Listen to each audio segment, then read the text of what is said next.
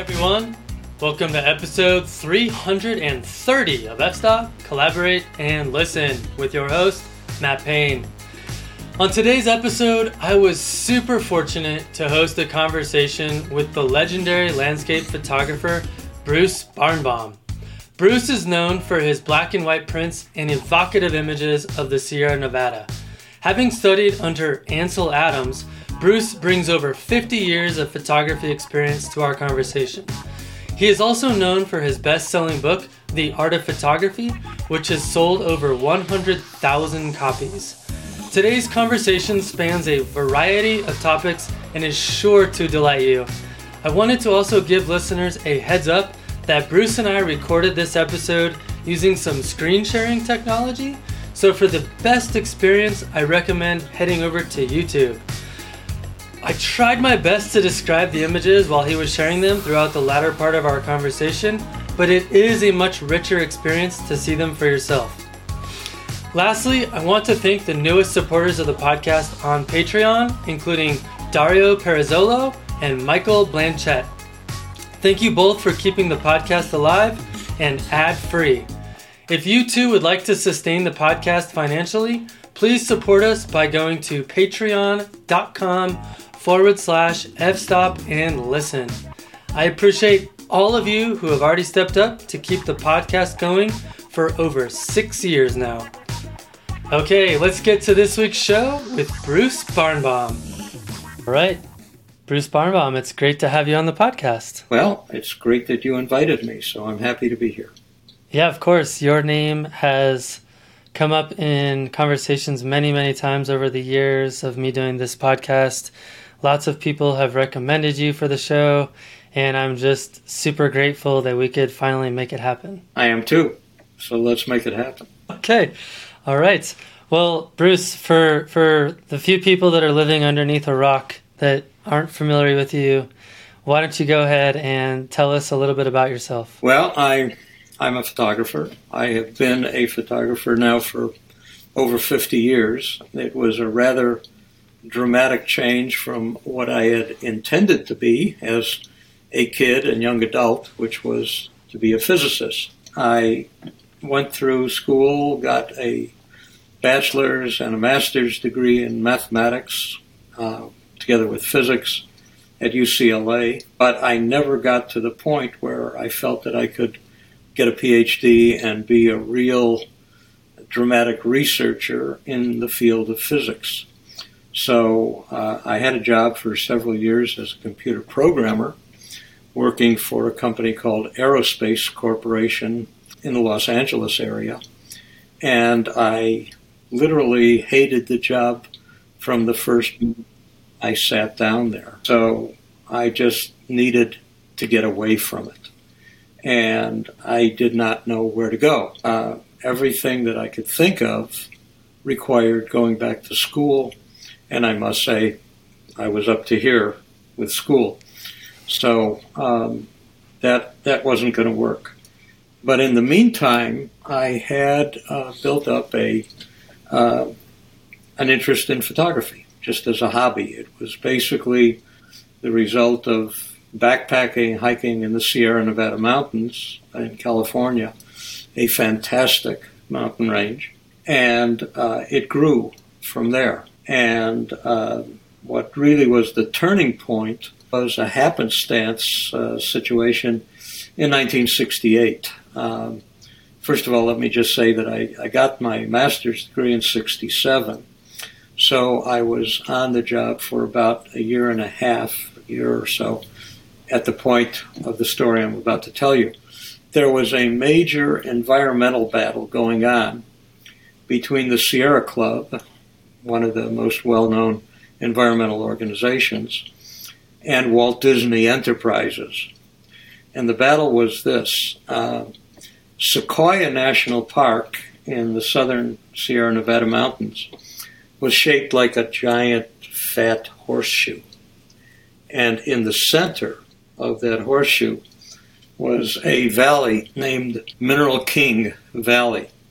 Mineral King, the valley, the lowest portion of the valley, is at 7,200 feet. The mountains on the east side of the valley rise to over 12,000 feet, on the west side to nearly 11,000 feet. The Sierra Club wanted Mineral King to be a portion of Sequoia National Park. Walt Disney Enterprises wanted to create the largest ski resort in North America right there. So the battle lines were drawn. Learning about that, I was very much in favor of that section being included in Sequoia National Park. By that time, I had learned a little bit of photography. I was making my own negatives and even my own photographs in my bathroom and bedroom darkroom in the apartment I lived in Los Angeles. And I went to the Mineral King area on the 4-day July 4th extended weekend in 1968. Made photographs on a number of trails and other places, and then did a very bold thing. I called the Sierra Club, which was located in San Francisco, and asked if they could use any photographs of Mineral King, fully expecting them to say that Ansel Adams is on their board of directors and they're loaded with photographs. But instead they said, that would be fantastic. We don't have anything.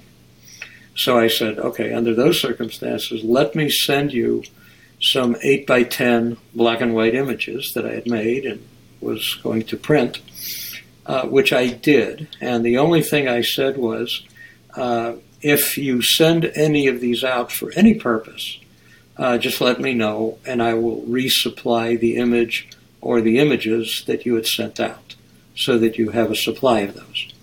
And that was basically the last I heard of that. I sent those images probably by the end of July, perhaps early August of that year. And it was in late September of that year, I get a letter from Britannica Encyclopedia. And in those days, if you bought a set of the encyclopedias, for the next 10 years, you would get what they called a yearbook, which was kind of a compilation of what Britannica thought were the major important issues of that year.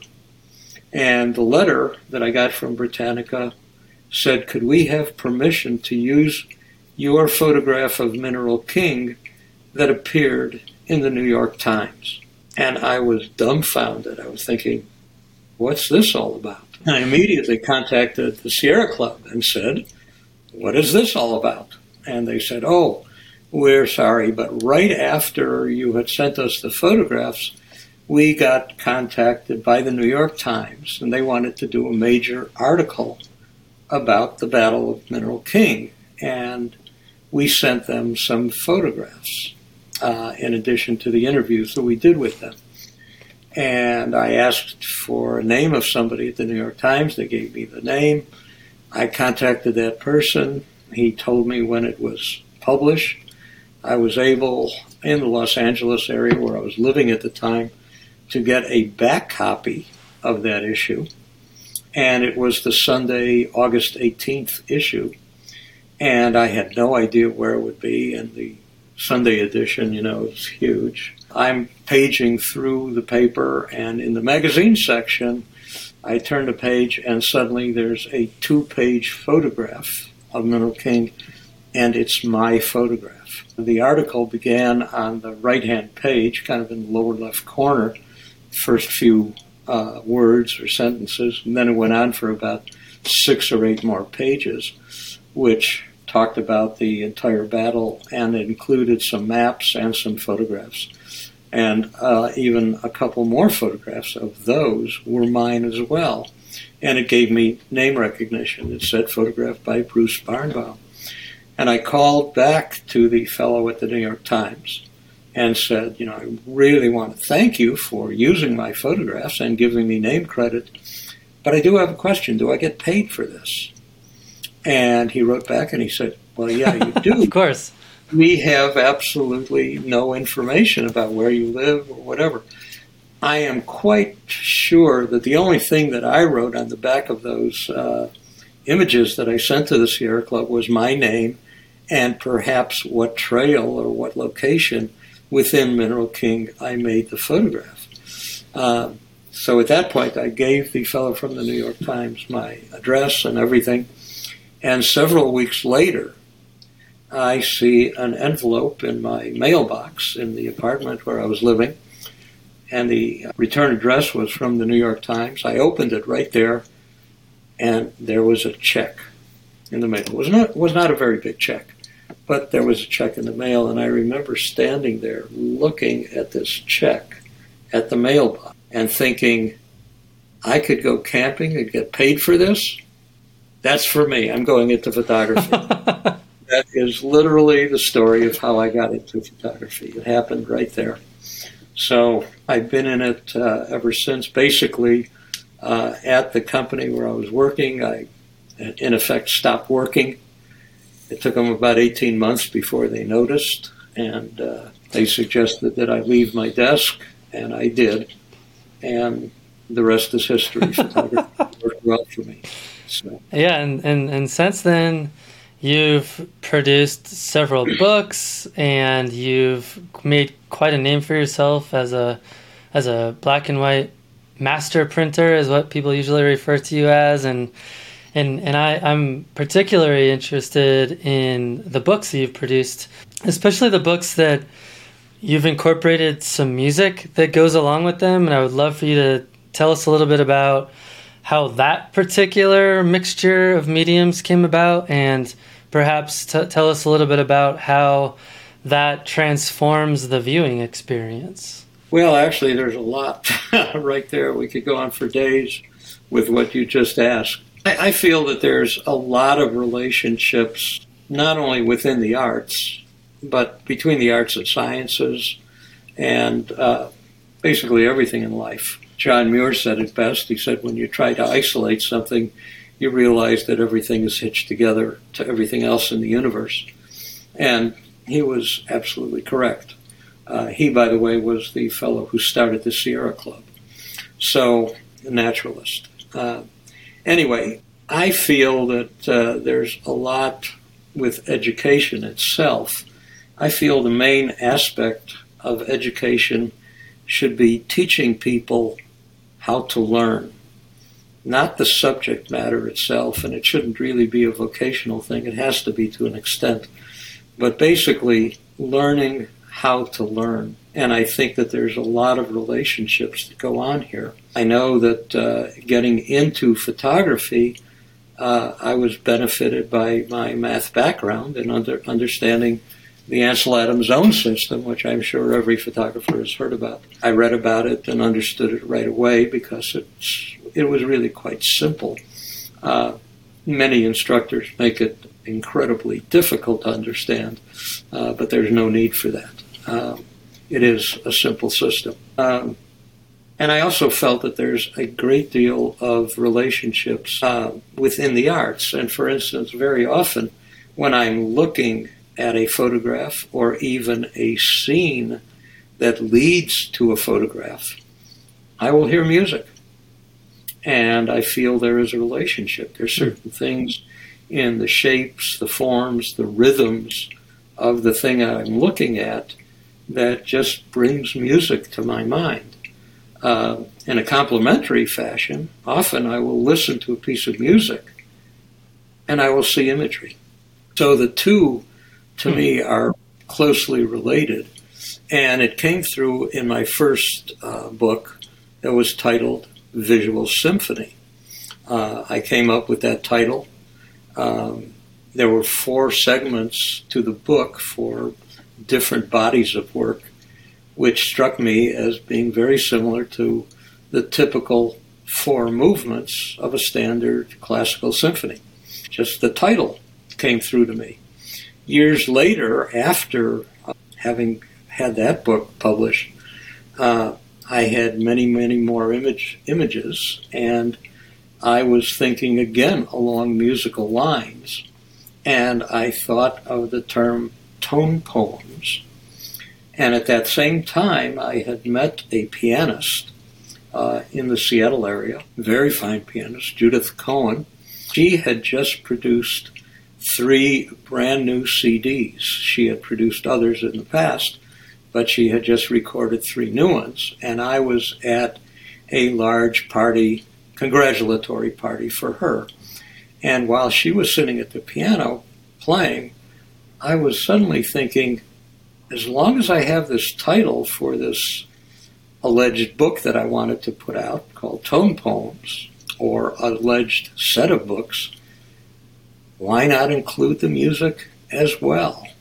And after she finished playing, I went over to her, introduced myself, and told her about this book project I have in mind and the title. And I said, would you be interested in doing a collaboration? And she said, that would be wonderful. And quite honestly, it was like hearing yes to a marriage proposal. It was just remarkable. And it just went on from there. And we did produce 2 books. I had initially hoped for 4, but sales were not enough to bring it past the 2 that were produced. But Judith and I chose music that we felt emotionally went along with the imagery in the books. So that's really what that's all about. And it was not just Judith. It was, in some cases, not only her as soloist, but there were some duets and several trios with members of the Seattle Symphony Orchestra. That's fantastic. Yeah, I think you definitely have a lot going on there in terms of pairing music and visual art. I feel like that's super ingenious. I'm not a musician myself, but I could see how pairing music with a book would be a really interesting experience. And I'm wondering if you could maybe talk about like what that process was like in terms of figuring out how to sequence the images in the book with the musical score, because it seems, I'm like, which one came first? The images came first. I mean, that was really it. And basically, I chose most of the music from records, old records, vinyl records that are new again, and CDs that I had. And with the help of Judith and the recording engineer, Al Swanson, who was the recording engineer for all of the music that was recorded by the Seattle Symphony Orchestra. He was not just a recording engineer. He went well beyond that because he could read the music. And so I was there at the recording sessions for the music that we decided to use to represent the various sections of the book. So it was a learning experience for me. It was a learning experience for all of us. But it was a wonderful experience. I mean, doing all this and putting it together and eventually coming up with a book that included a CD of all the recorded music for each of the books. And I must say, and this will probably surprise a lot of people, that I personally cannot look at the imagery of the book and simultaneously listen to the music. I cannot do that. If I'm looking at the book and really looking at the pictures, the music disappears. If I'm listening to the music, I'm simply turning pages, okay? I know people who can do both. I can listen to the music and picture the images, but I can't be looking at them. I could picture the images and hear the music. Interesting. But I cannot do both. But I think one of the finest compliments that I ever got on the book was by a musician who had the book, and he opened it up one day and put on the CD and was looking and listening, and he suddenly said, this isn't working. This just is not working at all. And he suddenly realized he was looking at the first set of images and listening to the second set of music. And when he got those meshed together, he said, aha, this does work together. And that made me really feel good, you know. So there was a clear relationship and the imagery that was chosen. Maybe that's why we haven't seen a bunch of that done before, just because it's not easy to do both at the same time. Well, you know, there was even a third thing. Those two books I published myself. And the reason that I did was that I had gone to publishers, and they liked the concept, but they seemed totally flummoxed. Do we put this in a bookstore under photography? Do we put it under music? They just really didn't know where to place it, I guess, in the Dewey Decimal System. And they backed off. They liked the idea, but did not really seem to know how to put it into effect. So I basically just did it myself. And therein lay the problem, you know, because I don't have distribution and all those other things, which are really the business side of putting a book together. Yeah, no doubt. I totally get that. Well, let's shift gears completely because I want to capitalize the time I have with you, and I would love for you to tell us about your approach to composition. And I'm guessing you're going to share with us some images that you've got. We've got some screen sharing. You're the first person to do this, so I'm kind of excited for that. So, you know, the experience is going to be a little different for those on YouTube, but you'll just have to bear with us if you're listening. I'm putting this one on because it has been throughout my career my most popular photograph. It's the one that has sold the most. Let me just, as an aside, say sales really has very little to do with quality of an image, because there could be wonderful photographs that don't sell, and there could be poor photographs that sell very well. But this is certainly a well-known photograph of mine, made in 1973, titled Basin Mountain Approaching Storm. This is on the east side of the Sierra Nevada mountains, made in November. What did I see? You asked about composition here. Well, what I saw, let's go to the scene itself. I saw mountains, a set of mountains that are rising almost 2 miles above where I was standing, that are being overcome by clouds and an approaching storm. There were some clouds that were basically overhead. Those are the dark ones at the top, and a set of clouds coming over the mountains. And what I wanted for something in the foreground was something that was just pleasant. And just north of the town of Bishop, there are several large ranches, and I found this cowboy fence right at the edge of a road. I parked my car right there, basically pulled out my tripod, my 4x5 camera, set it up basically right at the trunk of the car across the road, and you just see a little piece of that road in the lower right corner, and the cowboy fence, the corral fence behind it, and Basin Mountain straight in the middle in front of that. And basically what I saw from a compositional point of view was a whole series of stripes, dark shadows in the foreground, a bright field behind it, darker shadows, bright sunlit mountains with snow on them, clouds, sky, and dark clouds at the top. So there was a compositional unity in this linearity that I saw within the scene. I made one exposure, and that was it. And that's usually what I do. Some people will make several exposures, and today, of course, digitally, people make multitudes of exposures. Working with a 4x5 camera, except if I feel that either things are changing in a way that maybe a second exposure would be better, the light has changed in a situation like this, maybe the clouds, whatever, had changed in a way that made another exposure seem like it could be even better. Or if I felt that I somehow made a mistake myself, maybe I bumped the tripod at a key moment or something like that. I usually confine myself to one exposure, and that's it.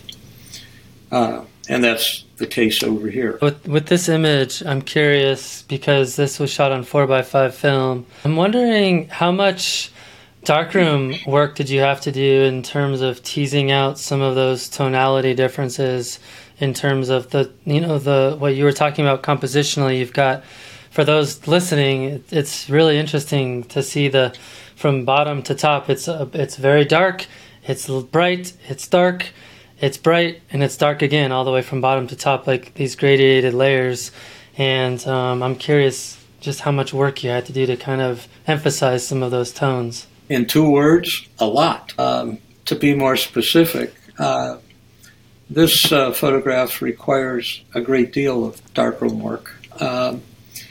During the basic exposure, you see all those grasses and bushes in the foreground. I'm dodging that or preventing light from hitting that and making it lighter during the basic exposure. And then after that basic exposure, while I'm lightening the bottom, basically almost like you would do if you were playing the piano, I'm just running my fingers back and forth, following the contours of the shadows, you might say, throughout that basic exposure. And then I'm giving more exposure to the top half and more to the top third. And then I come in and I burn those rugged hills on the center left below the mountains, and I burn that mountainside on the center right below the clouds. So there's manipulation kind of all over the place. The light was there, but from a practical point of view, when you look at the bottom half, the scene, the landscape that was lit, it was actually still quite a bit darker than the sky itself and the sunlit mountainside that is covered with snow. So the upper part has to be brought back into balance with the lower part. So that's kind of a little bit of what goes into making this photograph. What you have to realize, if you're a photographer, is, you know, you look at the scene, you look at what is out there, but the only thing that a camera records, and when I say a camera, whether it's using film or digital sensors, what is recorded are simply light levels. That's the only thing that film or digital sensors understand. They do not understand a face, a mountain, a building, anything else. They just see light levels. So as a photographer, you have to look at the scene and look through it to the levels of light, and you have to also be aware of what manipulative options you have in the darkroom or on the computer. And I felt that I was able to work through, you might say, the direct failings of light and be able to lighten areas that could be too dark and darken areas that would be too light to create the final photograph. I hope that answers the question. It does, yeah. And, you know, I'm not personally a fan of rules in terms of composition, but I can't help but notice that this particular image does seem to kind of adhere to the rule of thirds. You know, you've got that nice fence at the bottom third, you've got the dark clouds at the top third, and then you've got the mountains kind of sandwiched in between, which I'm curious, when you're in the field composing, are you using rules, or are you just, is it more just in terms of what kind of pleases your mind's eye in terms of what you're seeing, or kind of what's your approach to combining the elements in the frame to make them suit your vision? Well, first of all, let me say the way you articulated rule of thirds here is not the way I've ever understood it. Usually what people are talking about is placing a center of interest kind of a third of the way in and a third of the way up or down. And that's what they generally mean by rule of thirds. But I think that that rule and every other one is about as useless and meaningless as anything could be.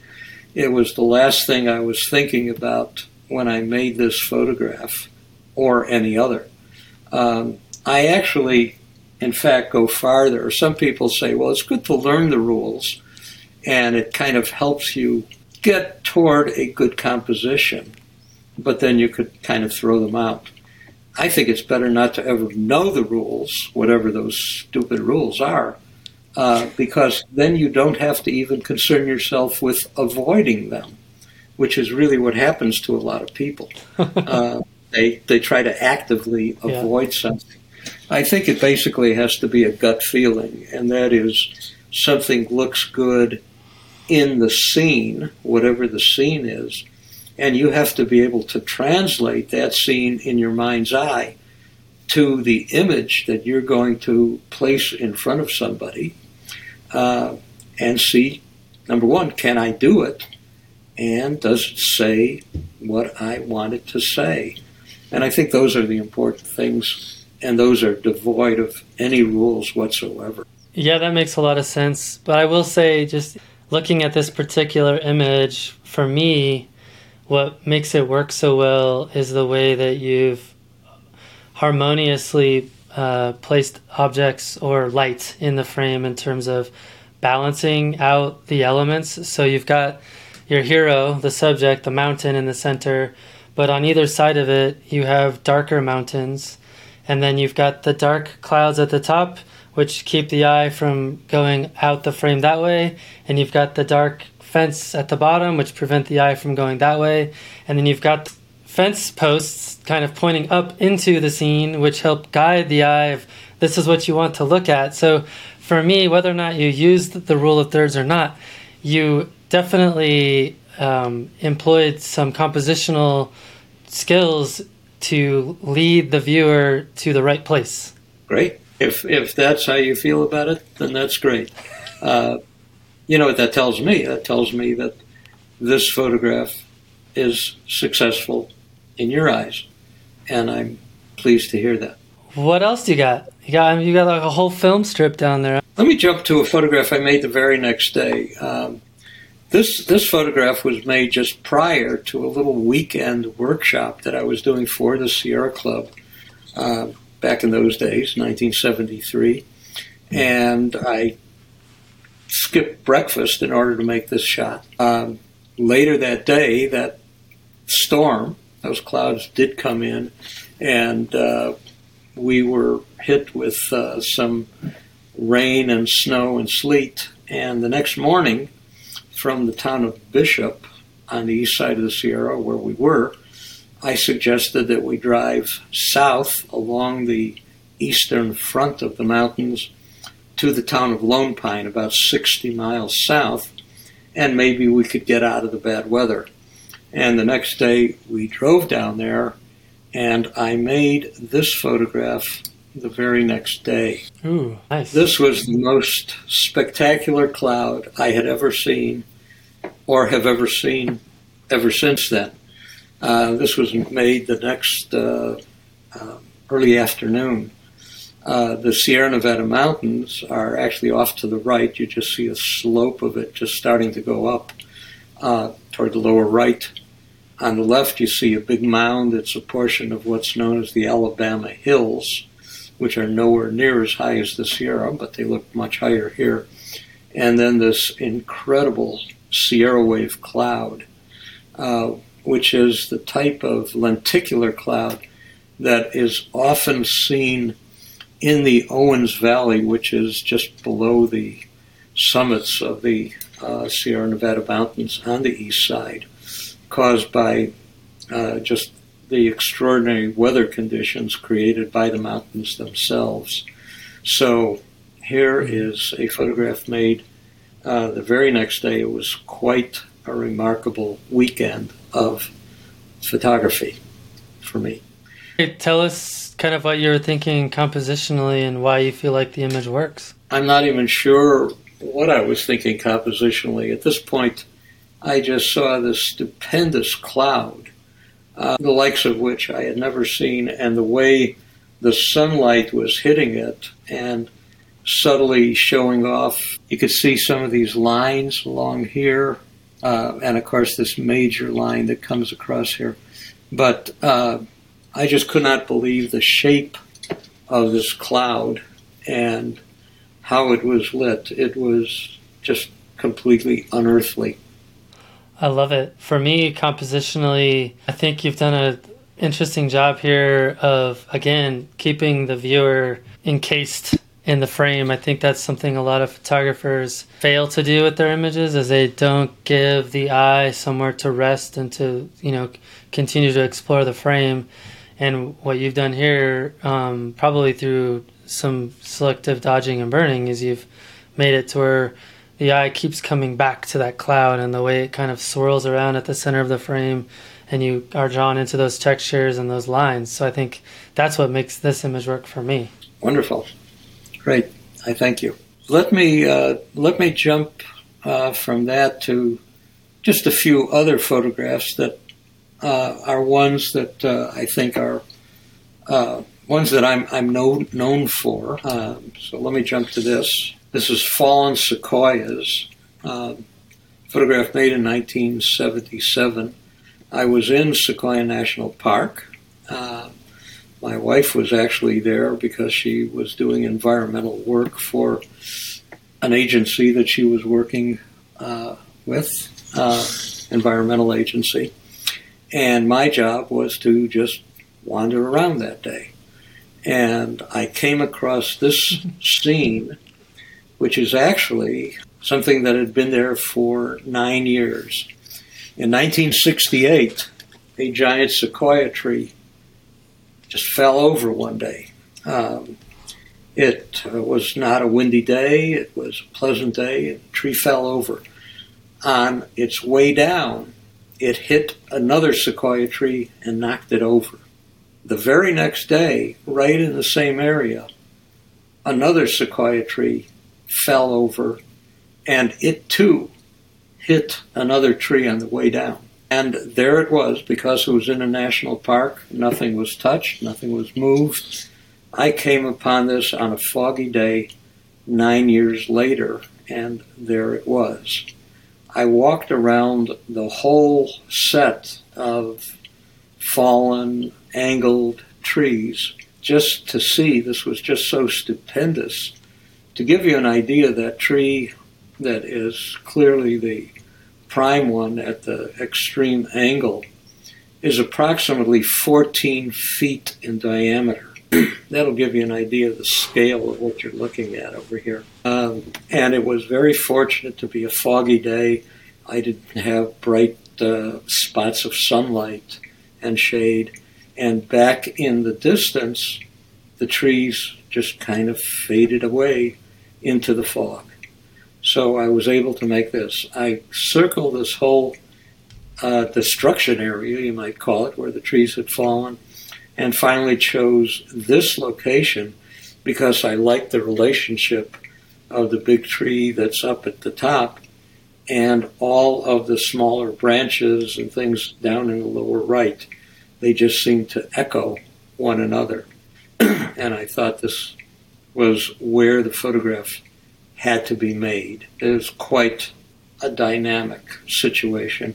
I have no idea how long it lasted, for how many years after this, or if it's even still there today.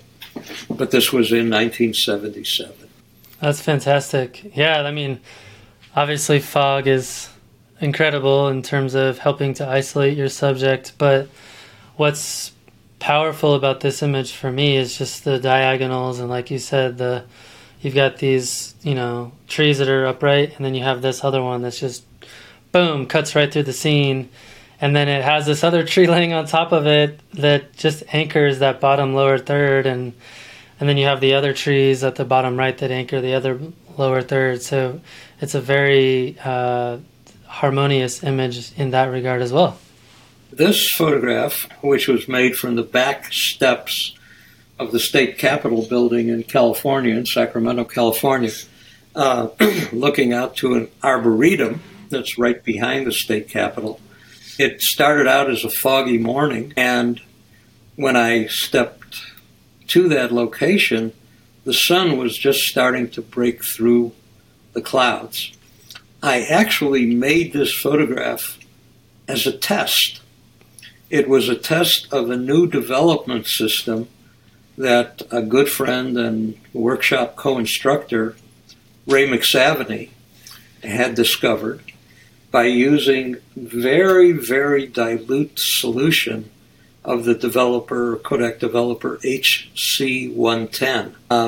And he found that by using extremely dilute solutions, he could really retain contrast in a very high contrast situation.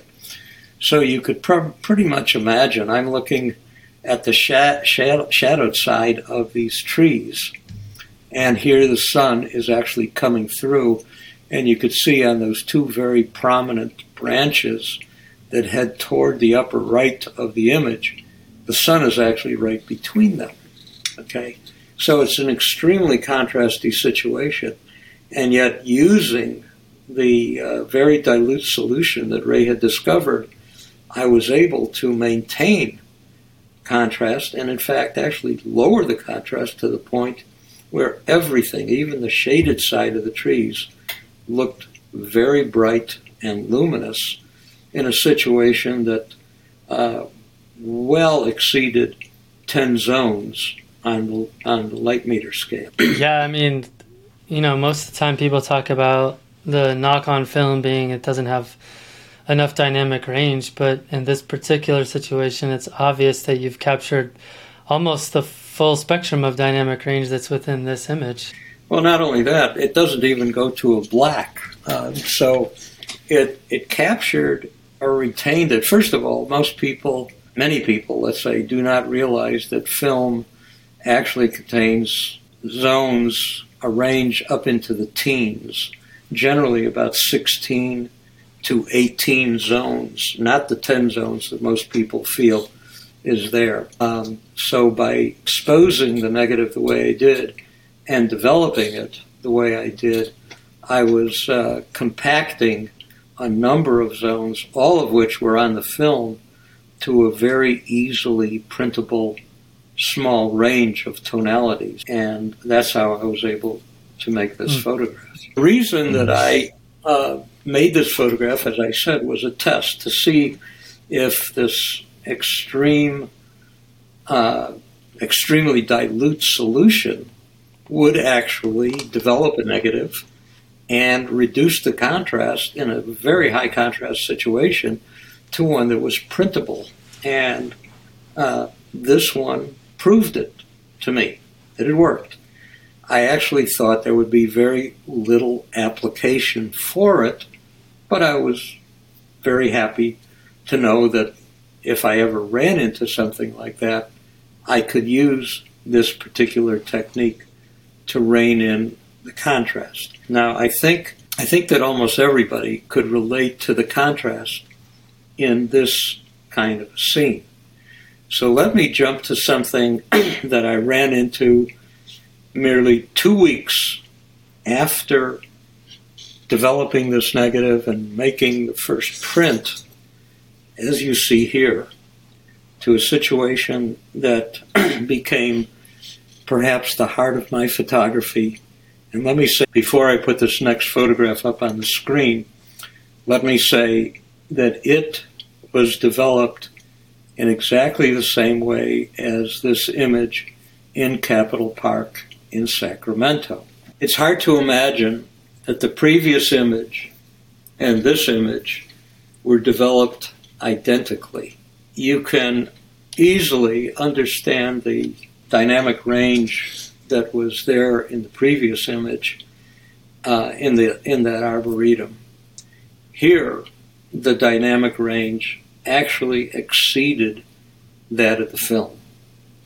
And what I did in making this particular photograph is I took several meter readings that showed me the range just being beyond the film's capability, and I exposed for the brightest highlight, which is basically right directly in the center of this image, with this dark massive wall below it in Antelope Canyon, which is now a real tourist trap.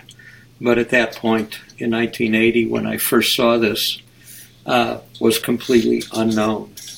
So I made this photograph after seeing it for the first time January 1st without a camera late in the afternoon. I brought my camera in the next morning and made this photograph. And I will say that this, from the moment I saw it the previous day to this day, is my own absolute favorite photograph. And let me explain why. I mentioned earlier that I had hoped to become a great researcher in physics, specifically in particle physics, subatomic physics, and or cosmological physics at the galactic and intergalactic levels. But I never made it. I never got to that point. I just felt I was over my head. But when I walked into Antelope Canyon, I felt that I walked into a force field, which was precisely what I would have been researching at the subatomic level and what I would have been researching at the intergalactic level. You're basically dealing with force fields. And this photograph, to me, brought me right back to my roots, because at the subatomic level, that large black form, to me, represented, for instance, the nucleus of an atom, and what's swirling around it are the electrons that swirl around the nucleus of the atom. At the galactic level, that black form is the black hole at the center of our galaxy, and what's swirling around it are the stars that make up the Milky Way galaxy, Andromeda, and so many other spiral galaxies. And we know now that there's effectively an infinite number of those out in the universe. So this photograph just brought my whole life together. And not only did I make this photograph, but then I started looking for and finding other slip canyons, as I call them immediately, and have since called them, not slot canyons, which reminds me too much of Las Vegas, but slit canyons, because it's like a slit in the earth. And I started making other photographs. So here's one I made in Lower Antelope Canyon that I call the wall with two ridges. And here quickly is another that I made in a place called Peach Canyon. And I just call it Hollows and Points Peach Canyon. And quite honestly, to this very day, I don't know of anybody who actually did any serious body of photographic work in these canyons prior to the ones that I did. So basically, I feel that I pretty well opened up this whole field of photographic endeavor. You know, you've always heard the term, well, everything's been photographed. But the fact is that these canyons, to my understanding, had never been photographed before I did. But now they've been photographed heavily because they're very touristy areas. I actually just did a private tour of a slot canyon over there about a week ago now. It's incredible.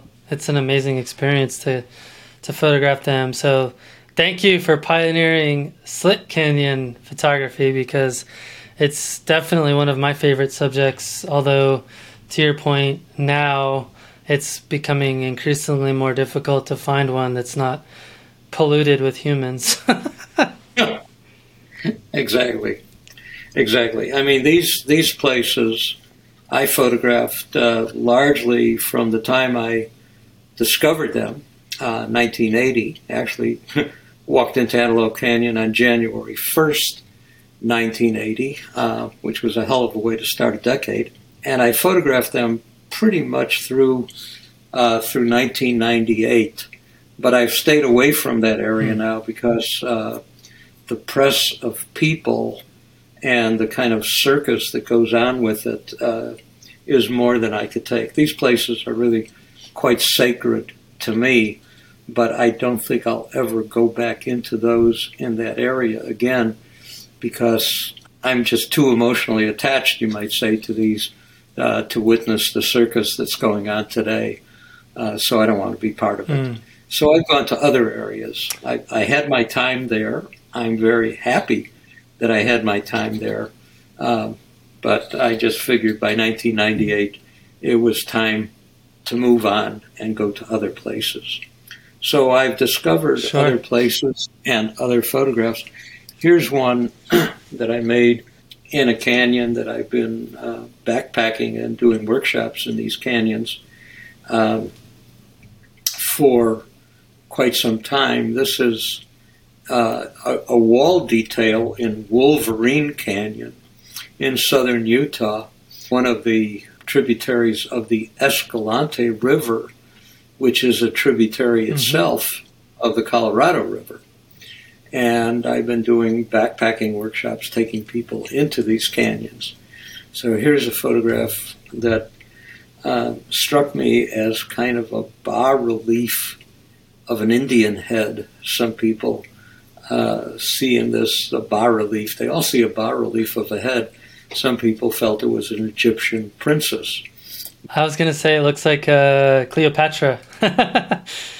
You know, maybe this is a good segue, though. I wanted to ask you, because it's come up now over and over again in these images you're showing, that a lot of your images seem to have some kind of relation to something else that's maybe representative or an abstract or a metaphor. And I'm curious, how do you identify the subjects that you point your camera out? Like, what goes through your mind when you're walking this canyon and the Wolverine, you know, tributary, and you see this? Like, how did you know that, aha, this is a photo? I was wandering along. This was actually during a workshop. The entire group was walking up this canyon. I happened to be in the front at this point. People are stopping. They're photographing along the way. I was there with the students and with the co-instructor. And at one point, and in this particular location, it's not quite a slip canyon by any means. You could step back from one wall to the other. They're probably 50 or 60 feet apart at this point. But I'm walking along, and I just looked up on this one wall, and there was this large bas-relief. That face and neck are probably in the range of 12 to 15 feet high. Okay, so it was quite a large structure, you might say, on this wall. And it just immediately struck me as a profile. If you've ever seen, of course, the old Indian head nickels, that's actually what it struck me as initially. So I call it just Indian head bas-relief. I'm perfectly happy with Cleopatra or anything else like that. But beyond the face that you see there, as you go toward the lower left, there's almost echoes of it. And then surrounding it from the lower right of the image, over the top of the head and up to the upper left, there's just like a frame. It almost framed itself. And I mean, I set up my camera and chose the lens that just encompassed exactly what I saw. So this is actually 100% full frame of what I saw and photographed there. And it was just an astonishing feel, you know, to see this. And in fact, what I did, because the whole group was there, you know, I could have just stood there and just photographed this and walked away. I just called out to the whole group, and I was saying, come over here, you've got to see this. So everybody photographed this. I mean, I didn't point out anything. I just said, look up there. And everybody immediately saw this profile So a lot of people photographed it in color. I think most people photographed it in color. And I photographed it this way. But I also did photograph it digitally in color as well. But I really like the black and white better. So you seem to be drawn to images that evoke something else in terms of it's more than just representational of what you're looking at. It seems that there's often some sort of metaphor woven into the compositions that you see, and I'm curious if that's something that you've just come to become better at over time, or if that's always been something that you had a talent for, or maybe you could talk about how that works for you. Well, let me say that what you just said kind of goes along with a fairly well-known statement by Minor White, who said, we should photograph something for what it is, and for what else it is, which I think is a wonderful statement on his part. The what else it is, you know, the abstract underpinnings. You go to those several photographs I made in Antelope Canyon, or the other canyons, where those are specifically meant to show forces in nature. I mean, think of a bar magnet held under a sheet of paper where iron filings are sprinkled over the paper. And you see the lines of force that the magnet creates. The several photographs that I showed prior to this one, to me, are exactly those lines of force. And that's what I saw and felt when I first walked into Antelope Canyon. I did not feel that I had walked into a sandstone canyon. I literally felt that I had walked into a force field. And I remember thinking, I could have been studying this sort of stuff theoretically, and now I'm in it. I literally felt I was in a force field. And I was thinking, my God, I am so far ahead of those researchers. They're researching this stuff. I'm in it. That literally went through my mind. So that, you know, was part of my thinking. And that's why that image that I showed you, I'll put it back up, just rang. It resonated with me so thoroughly and still does that it was kind of the embodiment of wrapping my whole life together. Now I'm in photography, but this really harkened back to my thoughts that I could be a great researcher in the forces of nature at the subatomic or galactic level. That's awesome, Bruce.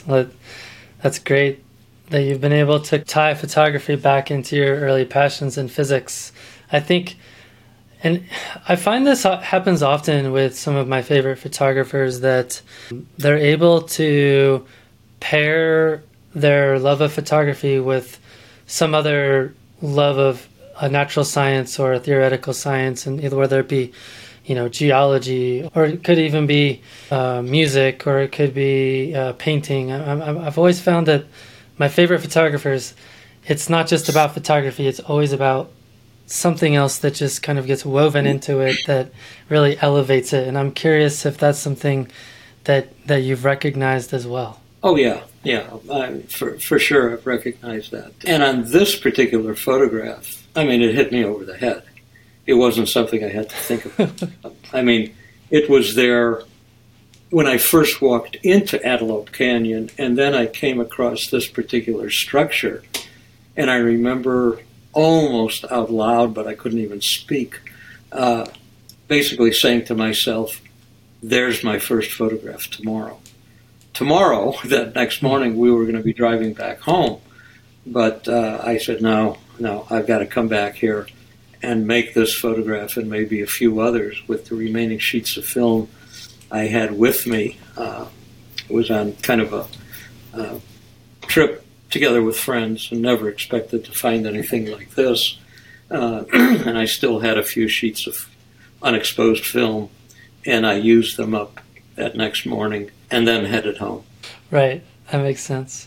I want to move us along to another subject that I think is going to take a little bit of time, hopefully. And there's a lot to unpackage with my question, and I'm going to let you kind of take it because I think there's a lot of things that you have woven into this concept. So I would love for you to tell us about your upcoming book project. Hey, working on a major book project that never was even intended to be a book project. And like virtually any thing that I've ever done photographically, it came about by happenstance. I don't think I've ever conceived of a project in advance and said, oh, that's something I want to do, and then go ahead and do it. I have found that I have started doing something and then realized that it was a self-contained project as I was partway through it, and then completed that project. Here's what happened. Back in 2019, we are now in 2023, I decided that I was going to go through all of my black and white negatives, 4x5 negatives that I had made basically from the beginning of my career, or actually, to be more precise, from right after I took a workshop under Ansel Adams in 1970 in Yosemite National Park.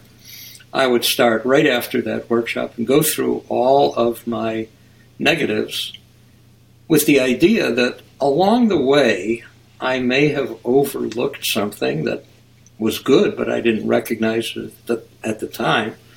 Or perhaps I had tried printing something and failed at that time, perhaps with my lack of darkroom skills then, or the photographic enlarging papers that existed then, which were the graded papers. And today we have variable contrast papers, so you could print different parts of any image at different contrast levels, you know. So there's much greater flexibility.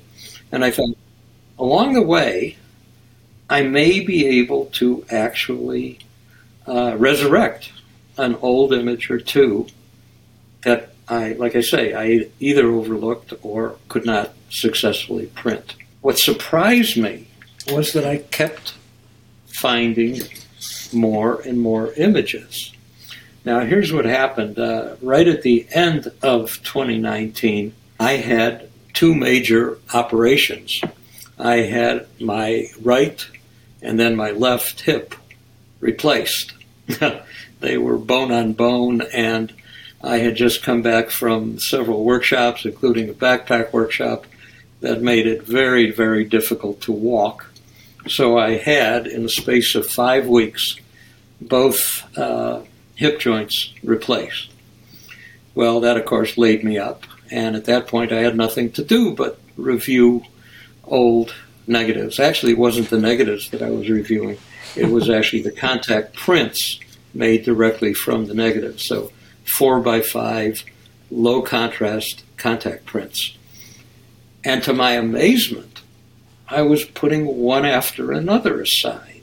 There were a lot of nothings in between. I mean, some photographs that looked so horrible that I was just baffled by why I even made the exposure.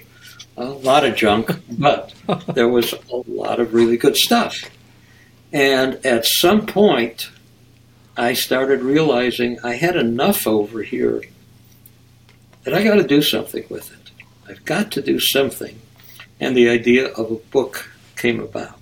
And with the idea of a book, I thought, well, I need titles for the photographs and perhaps captions. And with the growing number of images, with titles and with captions, other thoughts came to mind, and some thoughts about photography that exceeded that of a caption came to mind. So I started writing essays, and eventually I put together a book that I'm hoping to get published, that I'm titling Discoveries of a Lifetime. It started with the images from my entire career that I discovered. So these were discoveries of a lifetime. And now I'm adding to them or substituting new images that I may make today, tomorrow, the next day.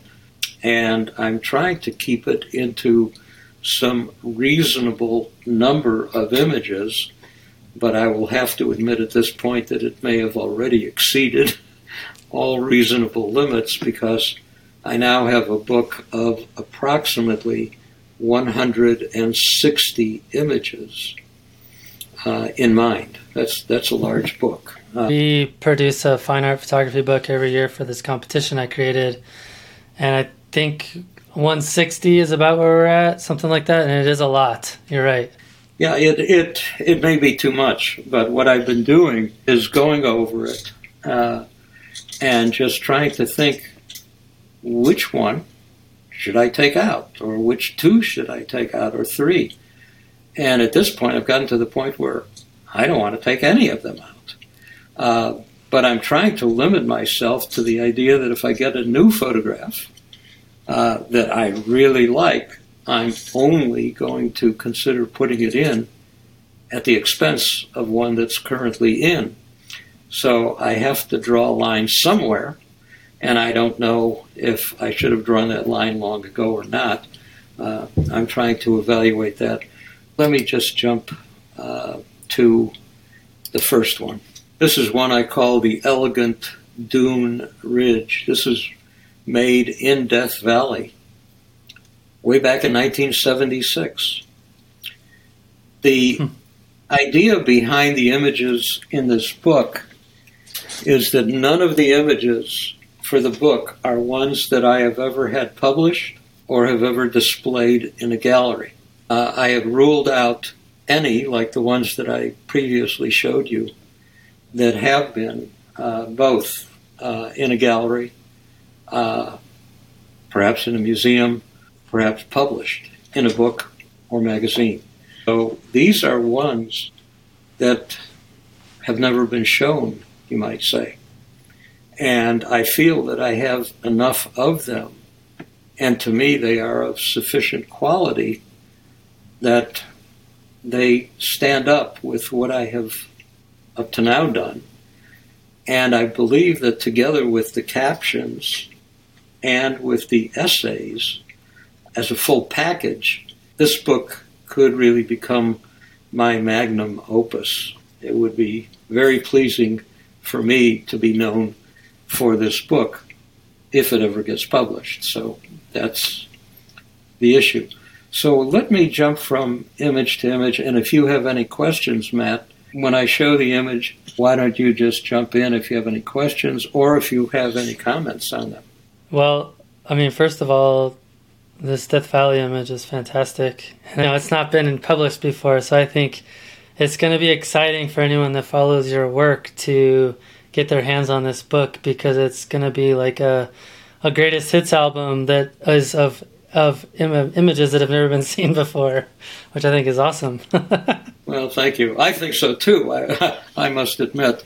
But I just have to see if it can be published. I do have a prospective publisher at the moment, but the publisher, small publishers, mainly publish magazines, definitely wants to do the book. But whether they have the time or the full knowledge of doing it is questionable. So at this point, it's tentative, but at some point it will go into a crowdfunding effort, and we'll see if the book can be published. And this one is not an old one. This was actually made last year during a workshop, and it's a photograph of my favorite mountain, which is Mount Whitney, the highest peak in the Sierra Nevada mountains. It's a fresh take on a classic scene, is what how I would describe it to people who can't see it. I think everyone has probably seen that jagged ridgeline of Mount Whitney from the Owens Valley before. With this particular image, it's got a lot more visual interest. In the lower two-thirds of the image are not Mount Whitney, and it's actually quite interesting this was kind of an unusual situation. It was a clear sky. I often will look at mountains and look at, you know, kind of an exciting cloudy sky there, but there were no clouds looking to the west, which is the direction I'm looking here. But there were clouds at sunrise between the sun and these mountains. And those clouds created the shadows on those ridges that run up toward the upper left in the photograph. And to me, the Alabama Hills, these rock piles that I was standing on in the foreground, had not yet received the sun, which were coming up over the Inyo Mountains that were directly behind me. And then there were shadows on the mountains that had already been hit by the sun, but now were partially occluded by some of those clouds. And then the only peak and its stilettos just to the left that were being hit by full sun was the summit of Whitney and the pinnacles to the left of it. So it was a very, very exciting moment. I had to work as fast as I could when I saw this to take advantage of the situation. That would be a new one that would be in the new book. Yeah, there's a lot of drama in this particular image that you've just put up. Again, for people who can't see if they're listening, I would kind of describe it as a desert scene with a pool of water and kind of the lower left third center of the frame almost, with this kind of sandstone, dark sandstone butte leading up into some really dramatic clouds at the top of the frame. And then at the bottom of the frame, you've got these nice lines and gradation of lights and like a couple of little plants. It's a very pleasing scene to the eye. This photograph is made at a fairly well-known tourist spot known as the Horseshoe Bend of the Colorado River. So this is on the plateau at Bend. And the photograph, I'd have to go back and look it up. I think it was made in about 1990 or so. But I was up on the plateau, and there was just this wonderful storm that was just finishing up. And the sun had actually just set directly behind the butte that sticks up in the center of the image. And yet there was this beautiful pool right in front of it, and it was just calm as could be. It looks like with the clouds like that, the pool should be roiling, but it basically was calm. And it was just a wonderful situation to encounter. Yes. So let me jump to something else in the same book. Yeah, it looks like maybe captured in redwoods or sequoia. You've got a footbridge in the foreground leading out that perspective line, heading out into the center of the frame, left half of the frame with trees and undergrowth. And it's nice color tonality, and it's one of those images, you know, that it's like, oh, I could see myself standing right there. Well, in fact, it's neither redwoods nor sequoias. This is actually about 4 miles up the road from my home. I live in a mountain valley in the North Cascades, north of Seattle, and this is just a bridge across a small stream that just kind of leads you right into the forest. And of course, the forests up here in the Pacific Northwest are just as awesome as any could be anywhere. So this is actually the first image of a second portion of the book.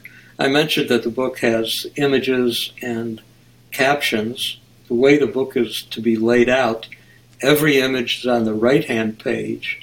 The left-hand page of that open book is the title and the caption. And then when I segue from one set of images to another set of images, that's where I'm placing the essays between those segues. So this would actually be the first image of a group of photographs that feature trees and forests, after an initial group of images that feature just wider landscapes. As we're looking at these images, I wanted to weave in another topic, and I'm curious if it relates to this magnus opus, so to speak, of your images. As I know that you had alluded to early on, your journey into photography was sparked by this desire to take action on an environmental issue that you felt strongly about. And I know that you're clearly an active environmental advocate. I'm curious how you've been able to weave that into your photography and why that's been so important for you. And I'm also curious if that's something you're going to try to do with this book as well. I am. And I want to go to another image, and then I want to read the essay that goes, or the caption that goes along with this image, okay? There's the first image that I've shown you from this section of the book, okay? And there are a number of other images of trees with their titles and captions. And then I have this one, okay? It seems pretty clear to me the direction that you're heading with this. Okay, let me read you the caption that goes along with this one. I title this Fog, Pickup Sticks. I seek beauty and compositional interest in my photographs. In this image, I find fascinating geometric lines on the foggy morning in the standing and leaning trees. I see compositional strength in the photograph. I see no beauty in the subject matter itself. Forests tend to be inherently beautiful. This is not a forest. It's an outdoor, raw lumber factory. Timber companies have coined the terms working forests and tree farms, two cleverly devised semantic deceptions for places like this, to make them sound appealing, worthwhile, perfectly maintained. Instead, trees are grown to maximize speed until cut down for their monetary value. Collectively, they have no ability to support wildlife, to sequester carbon, or to provide the beauty a real forest imparts. None of that matters to the timber companies. The inherent values of any forest are ignored. Profit is the goal. If left to its own devices, this too can become a forest. It could take 100 to 300 years, maybe more, but it can slowly evolve into a forest, one that supports mosses, ferns, bushes, and other ground foliage that contains tree species diversity, that supports wildlife, that sequesters carbon, that protects against erosion, that is richly beautiful to behold. Will we allow this outdoor lumber factory to become a real forest? I love that you're making some statements with your images in this way. I mean, without having you read that, as soon as you transition to this image, I got a sense of kind of the direction you were going in terms of contrasting that beautiful forest with the bridge with this image that, while, like you said, compositionally it's very strong, it also imparts a message of destruction and of human interaction with the forest that has tainted it. And so I commend you for doing that. I think that is alone, I think, is going to make your book stand apart if you're able to do that with regularity throughout the book. Well, you know, to me, the book is really a combination of the images and the words. And together, I think it truly would be my magnum opus. I think that it has, hopefully, a great deal of beauty in it, which is really what I'm looking for in my photography, but also there's an important message. And it's a soft message. That particular caption was about as hard a punch as I've put into words, and I believe that the imagery here is about as hard a punch as I could put into imagery, but it is part of the book, definitely part of the book. Let me jump to just a few more images that would be in the coming book. Yes, it's quite a bit different than any of the other images so far because it's almost completely man-made structure. Oh, it is completely man-made. This is the flooded crypt of Winchester Cathedral in England. How does this fit into your book? Well, you'd have to see the book because they're... Oh, you're going to do that. I see. Well, I mean, there's too much. The way that the landscapes segue into the tree or forest images, and the way those segue into man-made images, and the way those segue into slit canyon images, and the way slit canyon images segue into something else, basically a set of abstract and close-up images. So here is one, and this particular image that I'm showing right now that I call Antelope Canyon Rhythms is the photograph that I've chosen to be the book cover. So if I were to try to encapsulate the direction you're going with this, is that it seems like there are metaphorical themes that are kind of woven together in a thread throughout the book that you're just going to have to wait and see when you buy the book. In a sense, that's true. I mean, basically what I've done in rediscovering all of these images, like the previous one in Winchester Cathedral or this one in Antelope Canyon, I'm basically going through my lifetime of photography and then putting them together in some sort of a, hopefully, logical sequence that does lead from A to B to C to D and so on and so forth through the book with, hopefully, lots of surprises in there, but hopefully a continuous thread that actually makes sense. All right, let's see some more.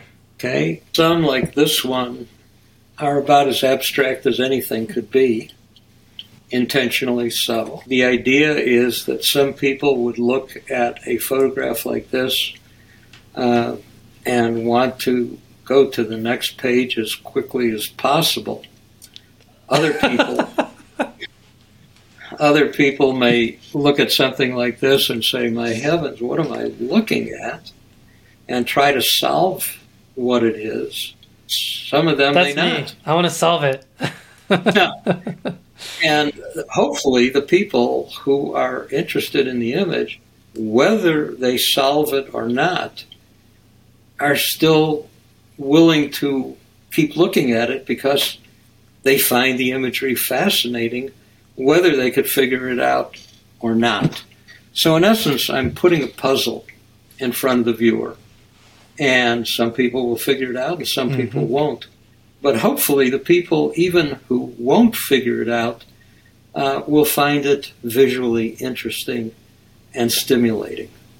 So that's what I'm seeking right there. Here's another one. They both work in that regard. I'm one of those people, though. I like looking at those puzzles, and I try to figure out, you know, what am I looking at? Well, I guess in two ways. I'm trying to figure out, okay, what am I looking at, literally, but also what else is it? What is the photographer trying to say with this image? And I think that is what's so fun about abstract photography like this, is that it can be so stimulating in that way. Other people, like you said, other people might look at it and go, wow, it's mud and water with some reflected light. But it's certainly a lot more than that. Yeah, and that, of course, in this case, is exactly what it is. And some people don't even figure that part out. But, you know, it's an issue that a lot of people, when they cannot figure it out, their reaction is, I don't know and I don't care. And hopefully there is enough visual interest that I get enough people to say, I don't know, but I'm still fascinated, rather than I don't care. Mm-hmm. So, you know, there will be abstracts, there will be non-abstracts. Here's another. Beautiful.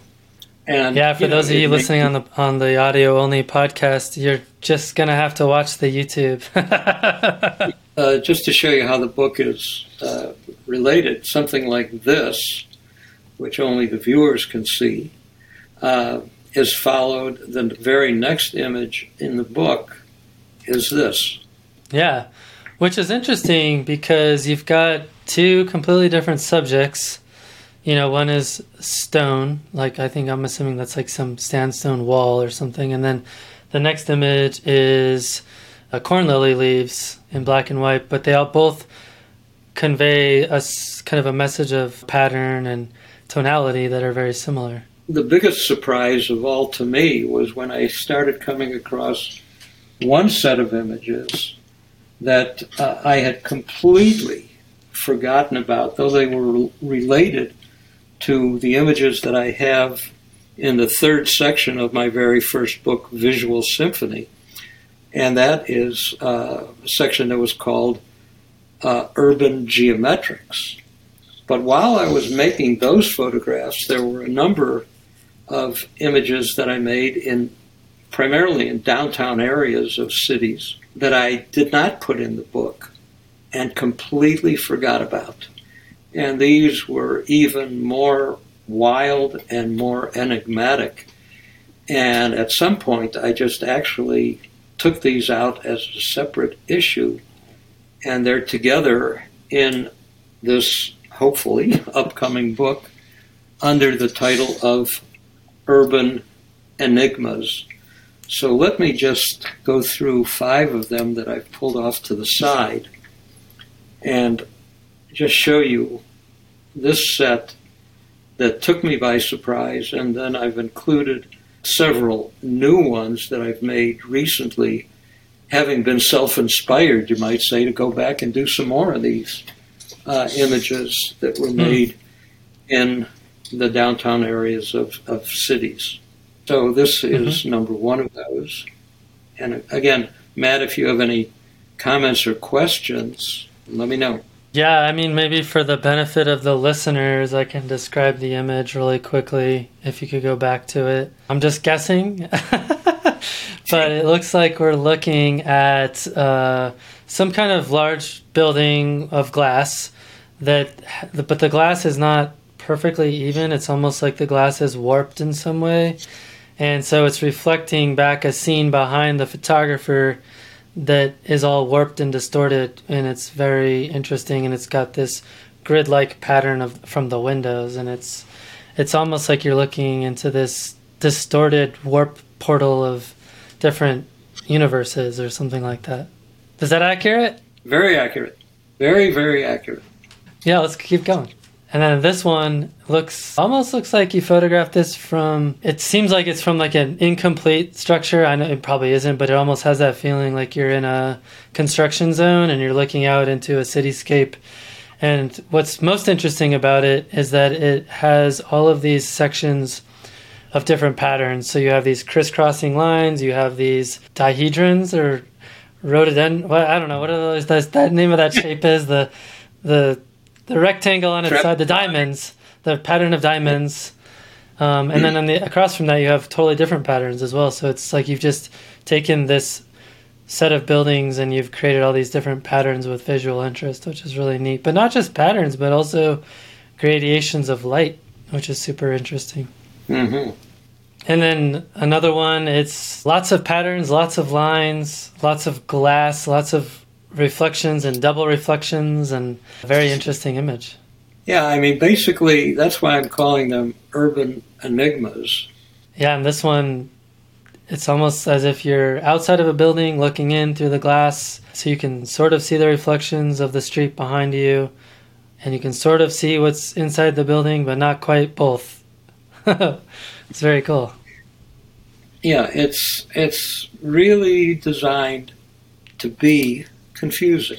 It works. And then this one, again, you have really interesting swirly-twirly patterns on the left that I have no idea what created those. That's fascinating. And then you have another regular kind of windowed side of a building that has another reflection of a whole other area. So I think you're onto something with these, Bruce. I think I am too. And three of those that I just showed were actually new ones. This one and the first one that I showed were actually those made 30 plus years ago, and inspired me to go back and see what I could start seeing again, having been, like I say, self-inspired by these. So it's very interesting to me. I feel that I am and always have been in an area of creativity, and I feel that it's hard to be in a better area than that. Absolutely. Well, Bruce, maybe this is a great place to kind of land the plane here, so to speak. I have one more question for you, and it's always one of my favorite ones to ask people who have been in the industry for a while, and that is, who do you recommend our listeners learn more about? Who are some photographers that have inspired you? Well, initially, of course, it was Ansel Adams. His landscapes were what drew me into photography, because I felt that of all the people who did landscape photography, he was the guy who really got it, you know. I mean, he understood the landscape in a way, I guess, that I did without really knowing the landscape that much before seeing his photographs. So he was my initial main inspiration. Brett Weston was a dramatic inspiration to me, because Brett Weston did abstract work, and I had been kind of pushing toward abstraction, but I knew that early in my career that when I was showing abstracts to anybody, their reaction was clearly, I don't know and I don't care, and I'd rather see a photograph of a mountain or a tree or a rock, and stop showing me these abstracts. And I shied away from it. And in 1979, with the two of my co-instructors, Ray McSavaney and John Sexton, we took the whole group of students to Brett Weston's house. And he showed a number of photographs, and every one of them was abstract. And quite honestly, when I walked into his house, my feeling about abstraction was that it's something that tends to irritate people. And when I walked out of his house, my feeling about abstraction was it's putting a puzzle in front of people, and they either solve it or they don't. And my complete reaction to abstraction changed right there. And I stopped hesitating to show abstraction, and that happened within an hour and a half. So that was a huge, huge influence on my life. And let me name one other photographer, number three, and that is Ray McSavaney, who I did workshops with for many, many years. He was a great photographer. He died a few years ago of cancer, unfortunately. But working with Ray and seeing his photographs, and learning that method of controlling high contrast from him and all sorts of things, Ray was a huge inspiration to me. And then what about anyone who's still around? Several. I mean, I think that anybody who's seen the work of Sebastio Salgado will have to be inspired by his work. It's magnificent work, Brazilian photographer. And if anybody has seen the wildlife photography of Nick Brandt, just phenomenal. There are many others. There are certainly many others. But let me just name those two as people who are doing marvelous work today. All right. Well, Bruce, this has been really fun. Thank you for being the very first person to push the envelope with this technology on Riverside. I think it's cool that you were actually to show your images on the screen, and hopefully that translates. And I have some editing that I get to do for the first time that I've never tried before. So thank you for pushing me to become a better podcaster. Well, thank you. Thank you for inviting me over. And if you want to talk again, we could do it again sometime. I love it.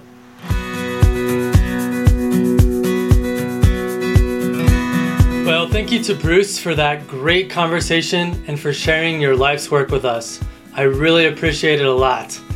I hope that listeners will join me in supporting Bruce's book when it becomes available for pre-sale, as I think it will be chock full of inspiration. That's what I love most about hosting this podcast. Not only do I get to learn from some of the world's most inspirational artists, but I also get to help foster a community that supports each other in a positive way. Thank you to everyone who is taking part. That's all for now. Thanks for stopping in, collaborating with us, and listening. See you next week.